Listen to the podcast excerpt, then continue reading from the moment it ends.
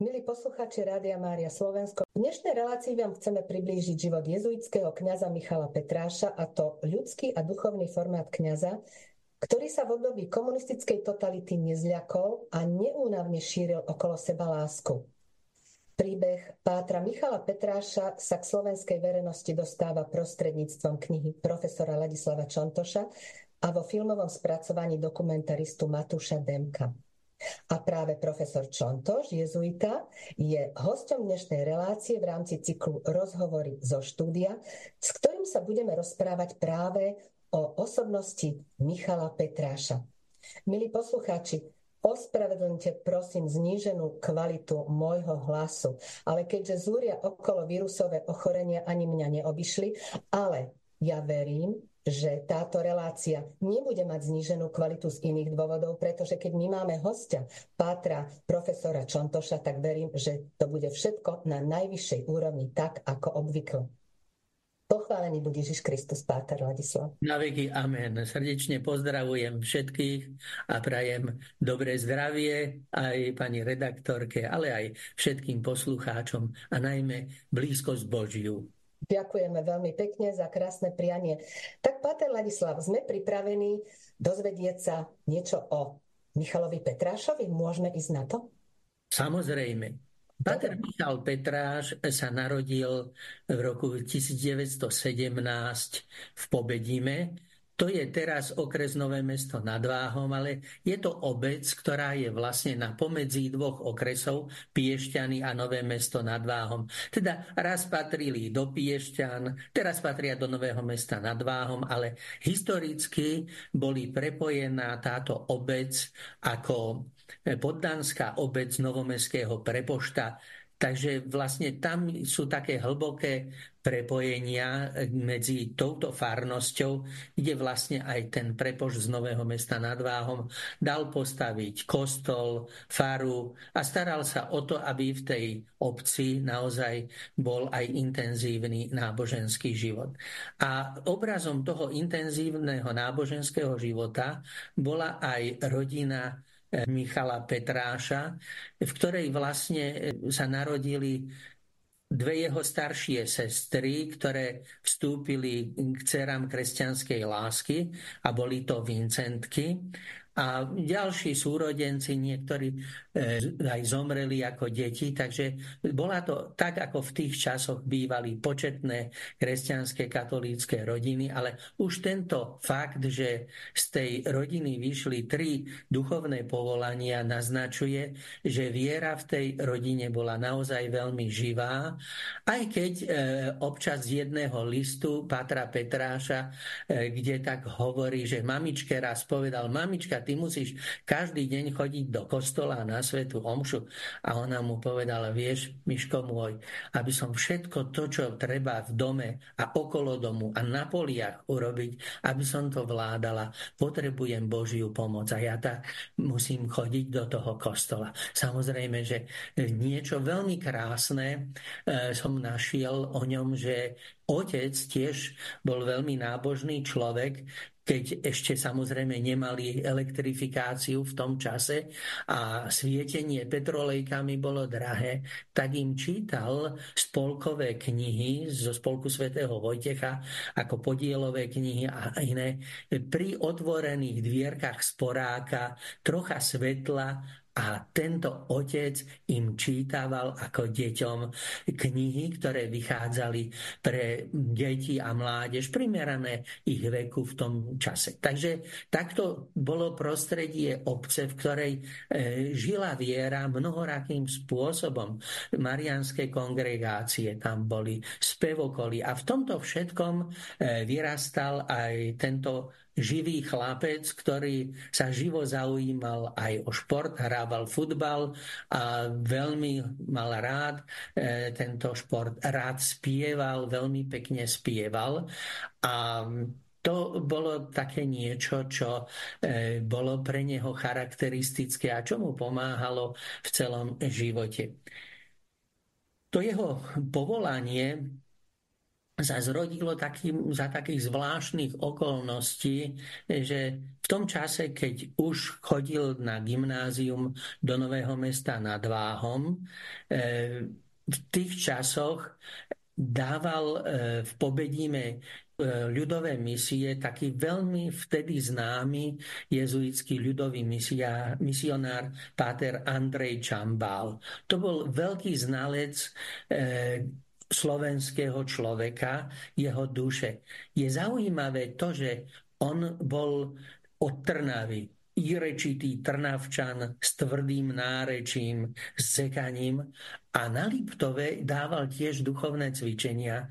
A Liptáci boli udivení, ako krásne on vie, dokáže rozprávať takým pekným jazykom, spisovným, tou štúrovou slovenčinou a už tým samým na Liptove si získaval mnoho ľudí, že neprišiel s tým tvrdým trnavským dialektom, akým prichádzal na tie dediny okolo Trnavy alebo pri Piešťanoch, pri Novom meste nad Váhom, ale že tam vnímal to prostredie a teda naozaj aj kňazi ho mali radi. A tak v tej farnosti bol v tom čase taký kňaz, ktorý veľmi dobre nevychádzal s veriacimi. A tohto myška to hnevalo a spolužiaci, ktorí z dediny chodili do toho gymnázia e, na vlak do Hornej stredy, tak napísali na neho anonym a v tom anoníme ho pokritizovali. To, čo sa všeobecne o ňom v obci hovorilo, že nevychádza dobre s ľuďmi. No a tak e, sa to prešetrilo a dostal trojku schovania a vyhodili ho z gymnázia. Mamička zalomila rukami. Bože môj chlapče, čo len z teba bude. Ale dozvedel sa to tento páter misionár, a on si všimol, že v kostole je nejaký chlapec, ktorý veľmi pekne spieva. Že ten jeho spev vždy ako si vynikal z toho spevu ostatných. A tak sa dozvedel, že práve toto je ten chlapec, ktorý sa takto spravodlivým hnevom rozhorčil a napísal ten anonym. Takže vlastne potom si ho zavolal a mu povedal, no vieš čo, mohol by si to skúsiť v Ružomberku u jezuitov, možno by ťa prijali. A tak potom cestoval do toho Ružomberka a ten začiatok pre neho bol veľkou skúškou. Prvé, ako opisuje v liste pani Rabkajovej, katechetke do Bratislavy, po rokoch, v roku 71 je to, takže to je 30 rokov odtedy, čo vstupoval do Rehole, si spomína, ako e, lialo, ako blesky byli a on teda cestoval zo Žiliny do Ružomberka. Vystúpil, pršalo tam, bolo pľuhavé počasie. A čo sa stalo? No, ten pater, eh, magister Novicov ho privítal srdečne a ponúkol mu večeru kapusné fliačky, ktoré on z duše nemal rád. A tak si povedal, no toto už je len privítanie, kapusné fliačky. A potom na druhý deň, pravda, začal ten e, beh toho noviciátu skoro vstávať. Tomu nevadilo, bol od detstva naučený na pole alebo do školy, tiež skoro vstával. Ale modliť sa, toľko sa modliť. Celý deň predkaný modlitbou e, Sveta Omša pekne adorácia, potom rúženec a litánia. A znova sa modlili. Oj, tak si povedali, joj chlapče, či ja toto budem takto vládať, takýto ťažký život a ani futbal, ani nič také, no to, to je ťažké. A tak si hútal, No, ja to asi vzdám, musím sa vrátiť z kratšej cesty. A Patrovi Novicmajstrovi, Jurovskému Weisneglovi, hovorí, no ja, a on mu vraví, no vieš, pozri, nikto, nikto ťa sem na silu neťahal, ani ťa tu nedrží to je v slobode. Ale vieš čo, choď do kaplnky a tam sa porozprávaj s pánom Ježišom. Ako to on s tebou myslí, ako to myslíš ty s ním. Že Adam, on to s tebou myslí vážne, ako to ty vážne myslíš? A, a tak sa rozhodni úplne slobodne, sám sa rozhodni, nik ťa tu nedrží, nik e, ti do ničoho ťa nenúti, ale to je ponuka, aby si takto mohol rásť. A tak vlastne hodnú chvíľu nevie, nespomínal si už, či to bola hodina alebo ešte dlhšie, čo zotrval v tej kaplnke, a potom vyšiel odtiaľ a vraví, zostanem. A po toľkých rokoch to už bol aj väzenie, prestál, aj všetko. A vtedy napísal tej pani katechetke, že odvtedy som neprežil žiadnu takúto ťažkú krízu, hoci boli veľmi ťažké životné situácie, ale tam eh, ako si som vyhral ten zápas s tým pokúšením odísť. A tak zostal a nechal sa viesť Bohom po tej ceste, ktorá bola možno oveľa náročnejšia, ako si to myslel, keď sa mu nepáčili tie kapusné fliačky a to, že sa má toľko cez deň modliť. Pater Ladislav, ja som veľmi rada, že ste spomenuli práve túto vec, tú jeho krízu viery na začiatku toho reholného života v Ružomberku, lebo mňa to práve tiež v tej publikácii listia tematické kázne veľmi zaujalo. A myslím, že to môže byť veľmi inšpiratívne aj pre iných ľudí takýto príklad človeka. A samozrejme, že som si zapamätala aj tie e, kapustné fliačky, ktoré ste spomenuli. E, takže áno, je, je to tak. Pater Ladislav, e, ako to bolo ďalej s ním? Ako sa vyvíjala situácia s týmto našim pátrom Michalom Petrášom? Jeho život sa začal vyvíjať podľa rytmu, ktorý má zaužívaný spoločnosť Ježišova v noviciáte. Čiže pravidelné modlitby, ale aj rekreácie. Zrazu zistil, že v tom týždni je jeden deň, keď je také voľno a ide sa na výlet. A tak chodili mimo Ružomberka do prírody. Dakedy išli bližšie, niekedy išli až na choč e, so svojím novicmajstrom, ktorý už bol trochu starší a nevládal až celkom na veľký choč, ale za ten čas, čo oni šli hore na choč a sa vrátili, tak on navaril gulášu. No a samozrejme, že taký vyhľadnutý po takej riadnej túre mladí chlapci, tak si aj zajedli, aj teda veselo medzi nimi bolo. Takže e, zrazu ten život nebol až celkom taký, len taký modlitbový, ale bolo vzdelávanie. Potom prišli 30-dňové duchovné cvičenia, no a postupne aj rozličné také skúšky ako e, služba pri chorých v nemocnici. Samozrejme, tá najnižšia ako sanitári pri e, nočníkoch a, a pľuvátkach a e, úprave posteli a hygiene pacientov. Takže úplne takéto služby, no, ktoré sú potrebné a bez tej služby tá nemocnica nemôže fungovať.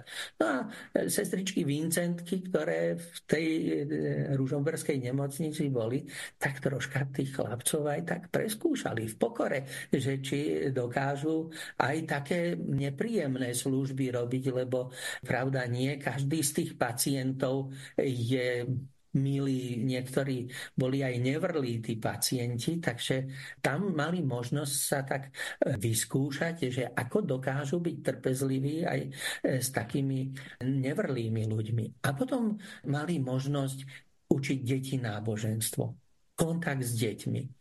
A tak toto sa mu ukázalo, že potom, keď už mal prvé sľuby, tak ešte si dokončil gymnázium, lebo vlastne nemal ešte maturitu. Potom za jeden rok vlastne urobil dva ročníky a spolu s inými maturoval v tom reálnom gymnáziu katolíckom v kláštore pod Znievom ako externista. A po tej maturite išiel študovať filozofiu. A po filozofii mal takú prax a to o tom píše, že to bolo pre neho veľmi silným zážitkom a skúsenosťou, keď sa dostal ako praktikant alebo pomocný vychovávateľ, by sme to dnes povedali, do Levoče, kde pán biskup Vojtašák založil malý seminár. A v tom malom seminári pozval patrov jezuitov, aby sa starali o duchovnú formáciu tých seminaristov. To boli vlastne chlapci, ktorí ešte nemali maturitu a chodili tam na gymnázium a to bola taký internát, vlastne ten malý seminár, kde dostávali takú určitú duchovnú formáciu, lebo uvažovali o tom, že by chceli vstúpiť do kňazského seminára a tak vlastne už sa oboznamovali s takým spôsobom života. A tu nám sa Pater Petráš ako mladý človek dostal práci s týmito chlapcami a zistil, že tomu veľmi sedí, že s nimi dokáže dobre komunikovať, že športujú, čo bolo jeho futbal, bol doživotnou láskou tohoto e, Pátra. On aj hrával futbal, aj ho rozhodoval, aj chodil na ligové zápasy, aj si pokričal na e, takom Slovane alebo v Trenčíne, keď bol majstrovský nejaký zápas. Takže zobral, povedzme, v Piešťanoch už potom tak zobral do autíčka dvoch takých starších ministrantov a ešte jedného Pátra v Štvori Bystrici a hýbaj, ideme do Trenčína. Tí chlapci boli nadšení, lebo Páter im kúpil lístky a Páter, Páter fandil, tak ako pravý fanúšik. Taký, ale zaujímavé, čo v rodisku si spomínajú jeho rodáci, ktorí ho poznali práve vtedy, keď sa vrátil z väzenia a teda nemal niekedy kto rozhodovať dorastenecký a žiacký futbal, tak ho zavolali, aby pískal. A pán Lednický mi povedal, no ale keď niekto z chlapcov zahrešil, povedal nejaké škaredé slovo, tak Pater zapískal. Nepriamy kop. Prerušil hru, žiadne také. A tak hovorili tí chlapci zo susedných dedín, lebo veď tá dorastenecká liga, ako by sme to nazvali, alebo žiacka, to sa hralo medzi tými chlapcami z tých susedných dedín v rámci okresu. A tí hovorili, chlapci, musíme si dávať pozor, farár nám bude pískať, nesmieme hrešiť, nesmieme. Ale nikto neprotestoval, že brali ho skutočne, pretože človek to bol dobrý a dokázal pracovať s mládežou pri futbale, dokázal pracovať s mládežou pri výletoch. To, čo s tými chlapcami v tom malom seminári mal na starosti. A objavil, že popri tom ho baví spev, e, tam bol jeden páter, Michal Potocký, ktorý bol taký umelecky ladený a nacvičoval jednu, dve divadelné hry za školský rok. Jednak to pomáhalo tým chlapcom vystupovať na verejnosti, e, pomáhalo im rozvinúť si prejav taký slovný, vystupovať medzi ľuďmi, otrkať sa, prekonávať trému a plus obsah tých divadelných hier bol náboženský. Boli to povedzme niektoré hry Ferka Urbánka alebo iné také hry, čo mali marianské kongregácie, výloženie, povedzme o nejakých svetcoch a takéto hry. No a to si nacvičili a potom išli s tým aj mimo, povedzme. A on popri tom Pátrovi objavil, že toto ho baví, divadlo ho baví, že ho baví eh, režírovať, byť takým pomocným režisérom tých divadelných predstavení, to nacvičovať. Takže spoločne vlastne recitovali, spievali a samozrejme, že to bolo pre tých veľkou pomocou aj motiváciou ku učeniu sa, že vlastne tí chlapci v tom malom seminári, tým, že mali aj takýto pekný program, nielen modlitbu, o čo sa tam zase iní, čo mali špirituála, Pátra, ktorý sa staral o to, aby mali meditáciu, modlitbu, ale mali aj takéto kultúrne, športové programy, rekreačné programy, takže tá formácia tam bola naozaj taká pekná, celostná a on v tomto sa tak objavil, že, že toto by mohla byť parketa, na ktorej by sa on mohol ďalej rozvíjať a uplatniť. Takže to bolo to obdobie po filozofii, Potom ho poslali študovať do Ríma na Papežskú Gregorovú univerzitu. Tam výborne študoval, takže všetky skúšky. No a tam v Ríme aj v roku 1947 bol vysvetený na kňaza. Pater Ladislav, toto hovoríme o takom stále tom radosnejšom období života. Takže vlastne ešte si doplňme to, čo ste chceli a potom môžeme sa preklopiť na tú dramatickejšie obdobie. Áno. Tu začne už tá dramatická fáza pri tej vysviacke. Tá vysviacka bola spojená, tak načasovaná, že v tom čase bola svetorečená spoluzakladateľka dcer kresťanskej lásky, sveta Luisa de Marillac. A zo Slovenska išiel osobitný vlak pútnikov, ktoré organizovali lazaristi a sestry Vincentky. Boli medzi nimi aj tie staršie sestry. A ten vlak bol tak, že no, oni prídu deň skôr a v sobotu mala byť tá vysviacka. Aj bola. Lenže sa stalo niečo, čo nikto nečakal. V Bratislave provinciála lazaristov Patra Hutyru vytiahli z vlaku eštebáci a ho začali vyšetrovať. Preto tá púť meškala a jeho potom na jeseň zatvorili a vyšetrovali ho veľmi krutými metódami. A to už bola predzvesť toho, čo sa stalo potom. To ste teraz spomenuli, že zatvorili Patla Hutiru alebo Michala Petra? Hutiru. Hutiru, áno. Hutiru. A toho potom ešte keďže ešte nebol február 48, tak sa dozvedeli Vincentky a Lazaristi, ako kruto ho vyšetrovali. Už vtedy bývali partizáni, príslušníci EŠTB, že ho byli, že mu strkali ihly pod nechty a podobne. Takže to potom jeden z poslancov za demokratickú stranu interpeloval v parlamente, túto nehoráznosť, no tak ho prepustili. Ale tieto metódy potom keď už komunisti prevzali moc, začali všeobecne používať voči tým, ktorí boli zatknutí a ktorých chceli donútiť k tomu, aby sa priznali takým veciam, ktoré ani nikdy len nemali úmysel také niečo urobiť, ale jednoducho tak kruto ich fyzicky a psychicky týrali, že potom z nich dostali to priznanie, ktoré chceli.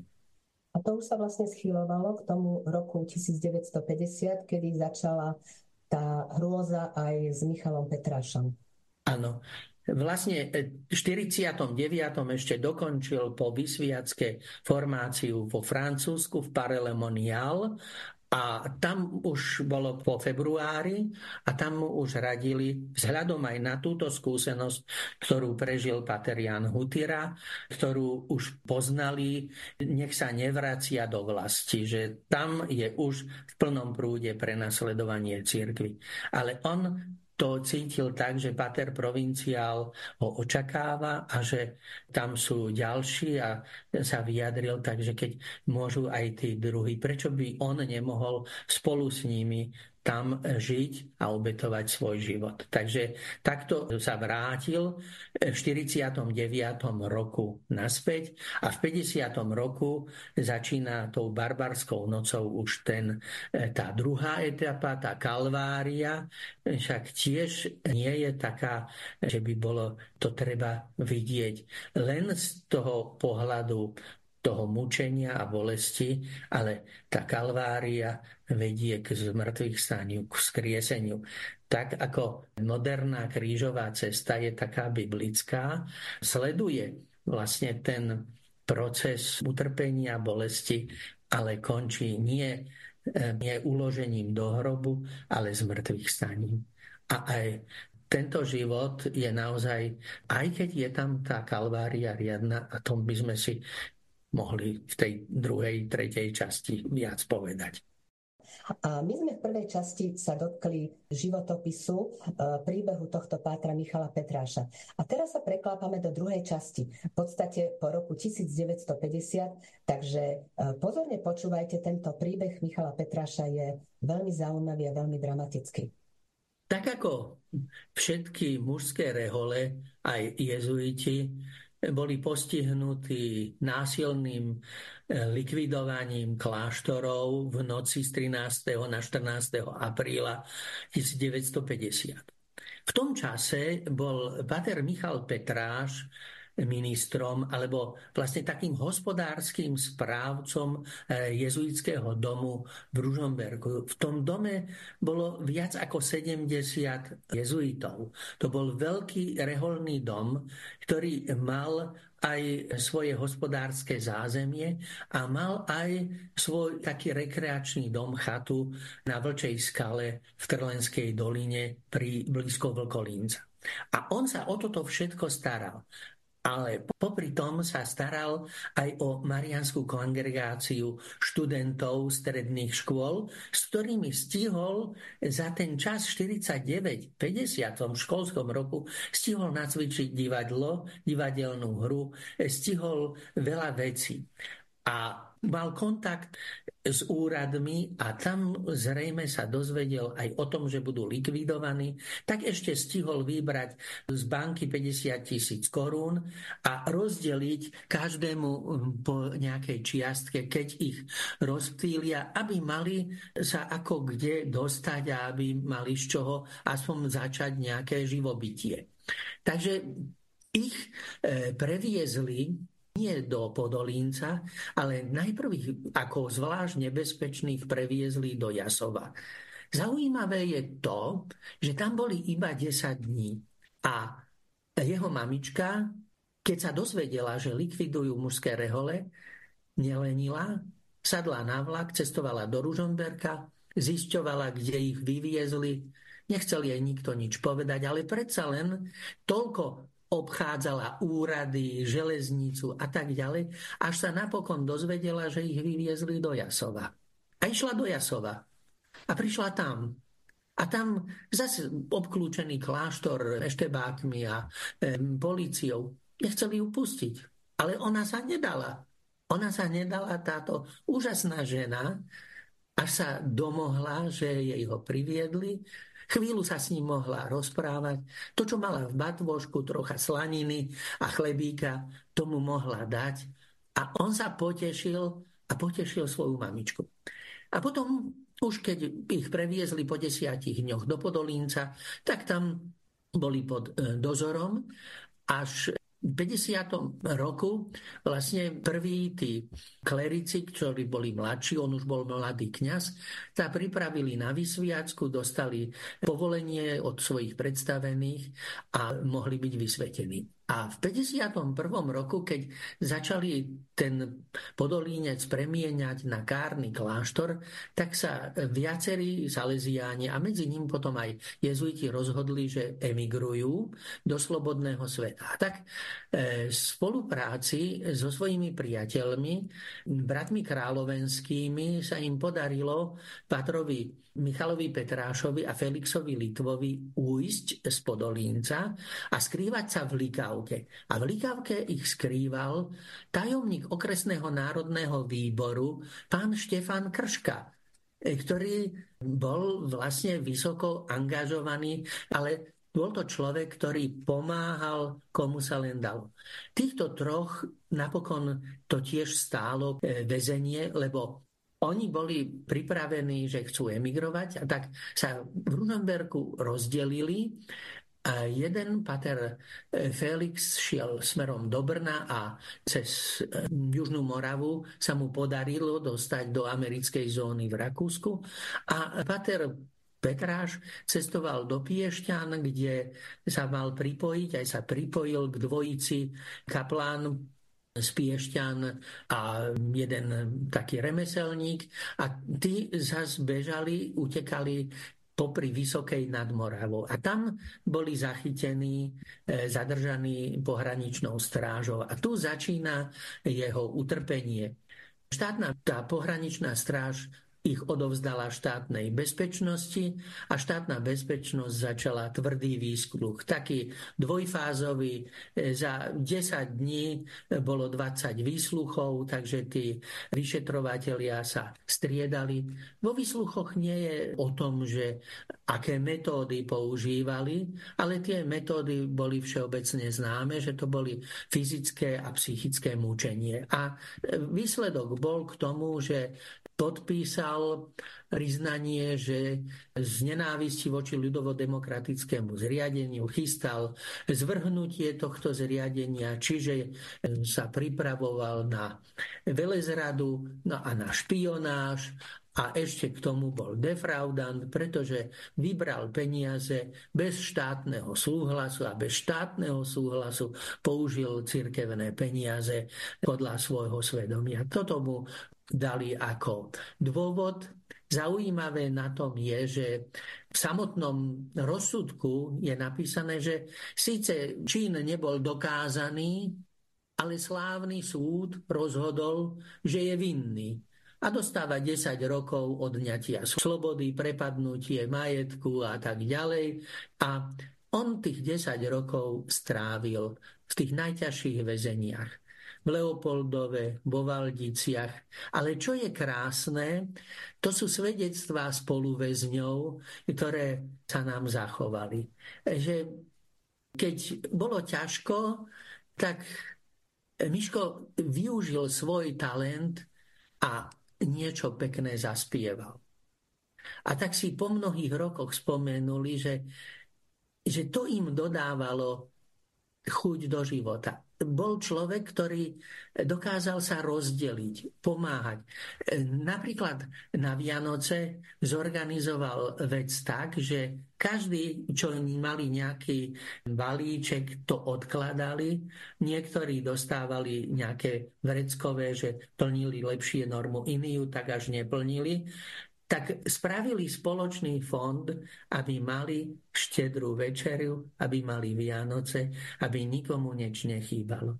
A to spomínali, že ako on krásne zaspieval Tichú noc, takže potom síce boli za to aj trestaní, Napríklad 29. augusta na výročie SNP v 55. roku odmietli stravu, pretože to bolo kruté, jednak nedostávali riadnú stravu. Kriminálnici mali plnú a oni mali len dve tretiny tej stravy. Mali za čokoľvek mali rozličné tresty.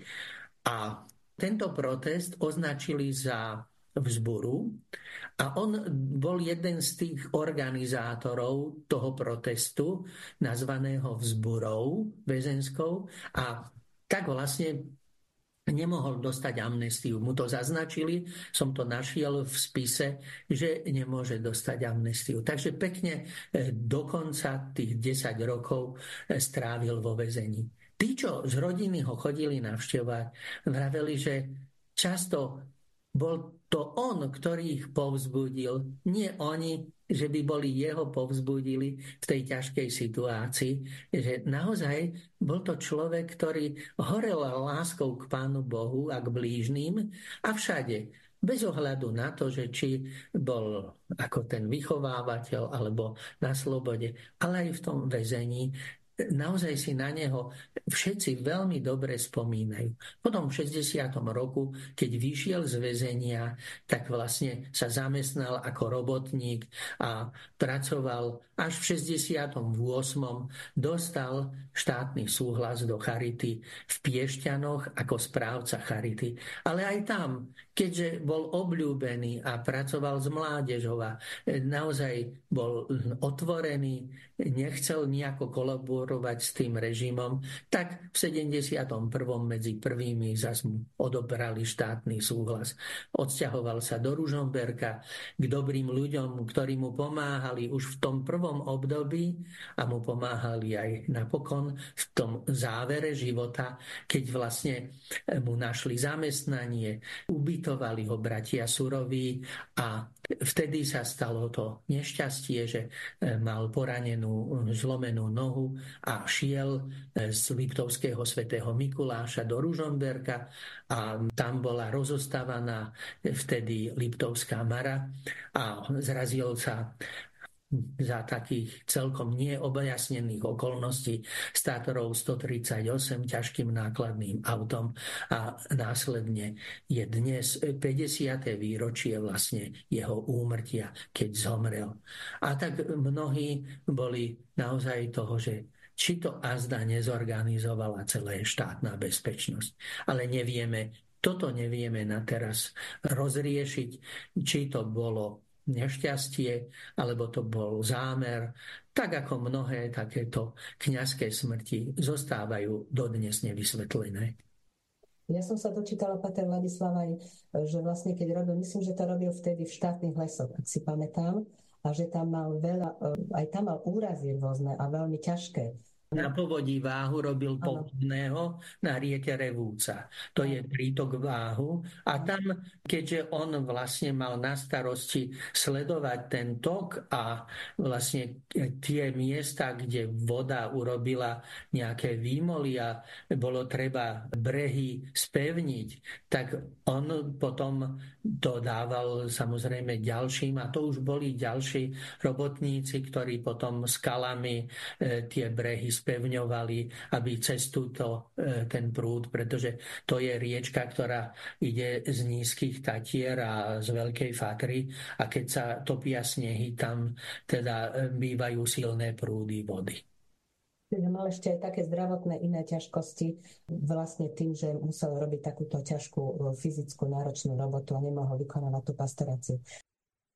Takže, e, Pater Ladislav, vy ste sa venovali, čo sa týka Patra Michala Petráša, výskumu. Aká bola vaša vnútorná motivácia venovať sa tomu výskumu práve tejto osobnosti? Zo začiatku tento výskum bol taký, ako hľadať chlp na dlani.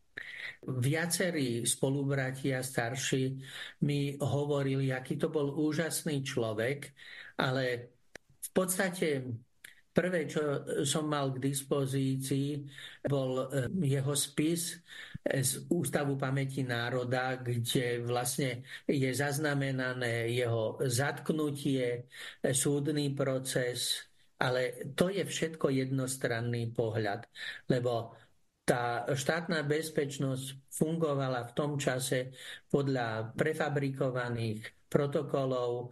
Tie rozsudky sú v týchto prípadoch rovnaké, úplne jedine mená sú tam. To je ako vajce vajcu sa to podobá. To je e, ako urobené na cyklostyle a len doplnené mená a takisto aj tie protokoly priznania, to, z toho je ťažko um, usúdiť, ako to reálne bolo. Čiže k tomu bolo treba hľadať nejaké iné pramene, aby sa dali tieto informácie z tých štebáckých spisov konfrontovať.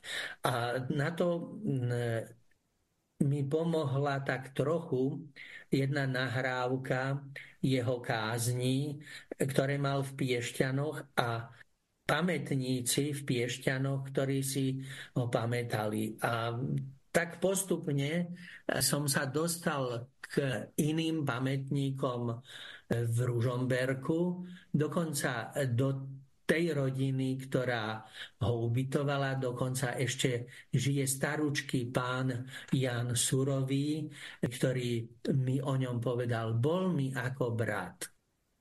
A preto som ho aj ubytoval. A jeho starší brat Vojtech, ten ho zase bol námestník riaditeľa v tom povodí váhu, tak ho zamestnal.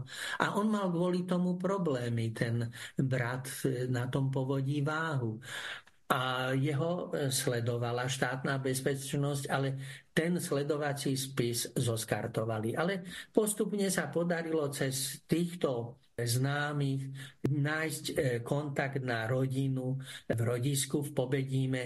Tam boli ďalšie pramene a postupne najväčší prameň, taký, úplne také božie riadenie, e, bol súbor listov, ktoré napísal v tých záverečných rokoch života pani Zuzane Rabkajovej do Bratislavy a ona ich uchovala. Toľké roky, už tiež je staručká pani a tak som sa cez e, jej neter, e, ktorú ani som nevedel, že je to jej neter a tak, ale som spomínal a ona mi raz vraví, idúc do kostola, že teta jej hovorila, že má pátrové listy a že mi je ochotná ich dať do nášho archívu.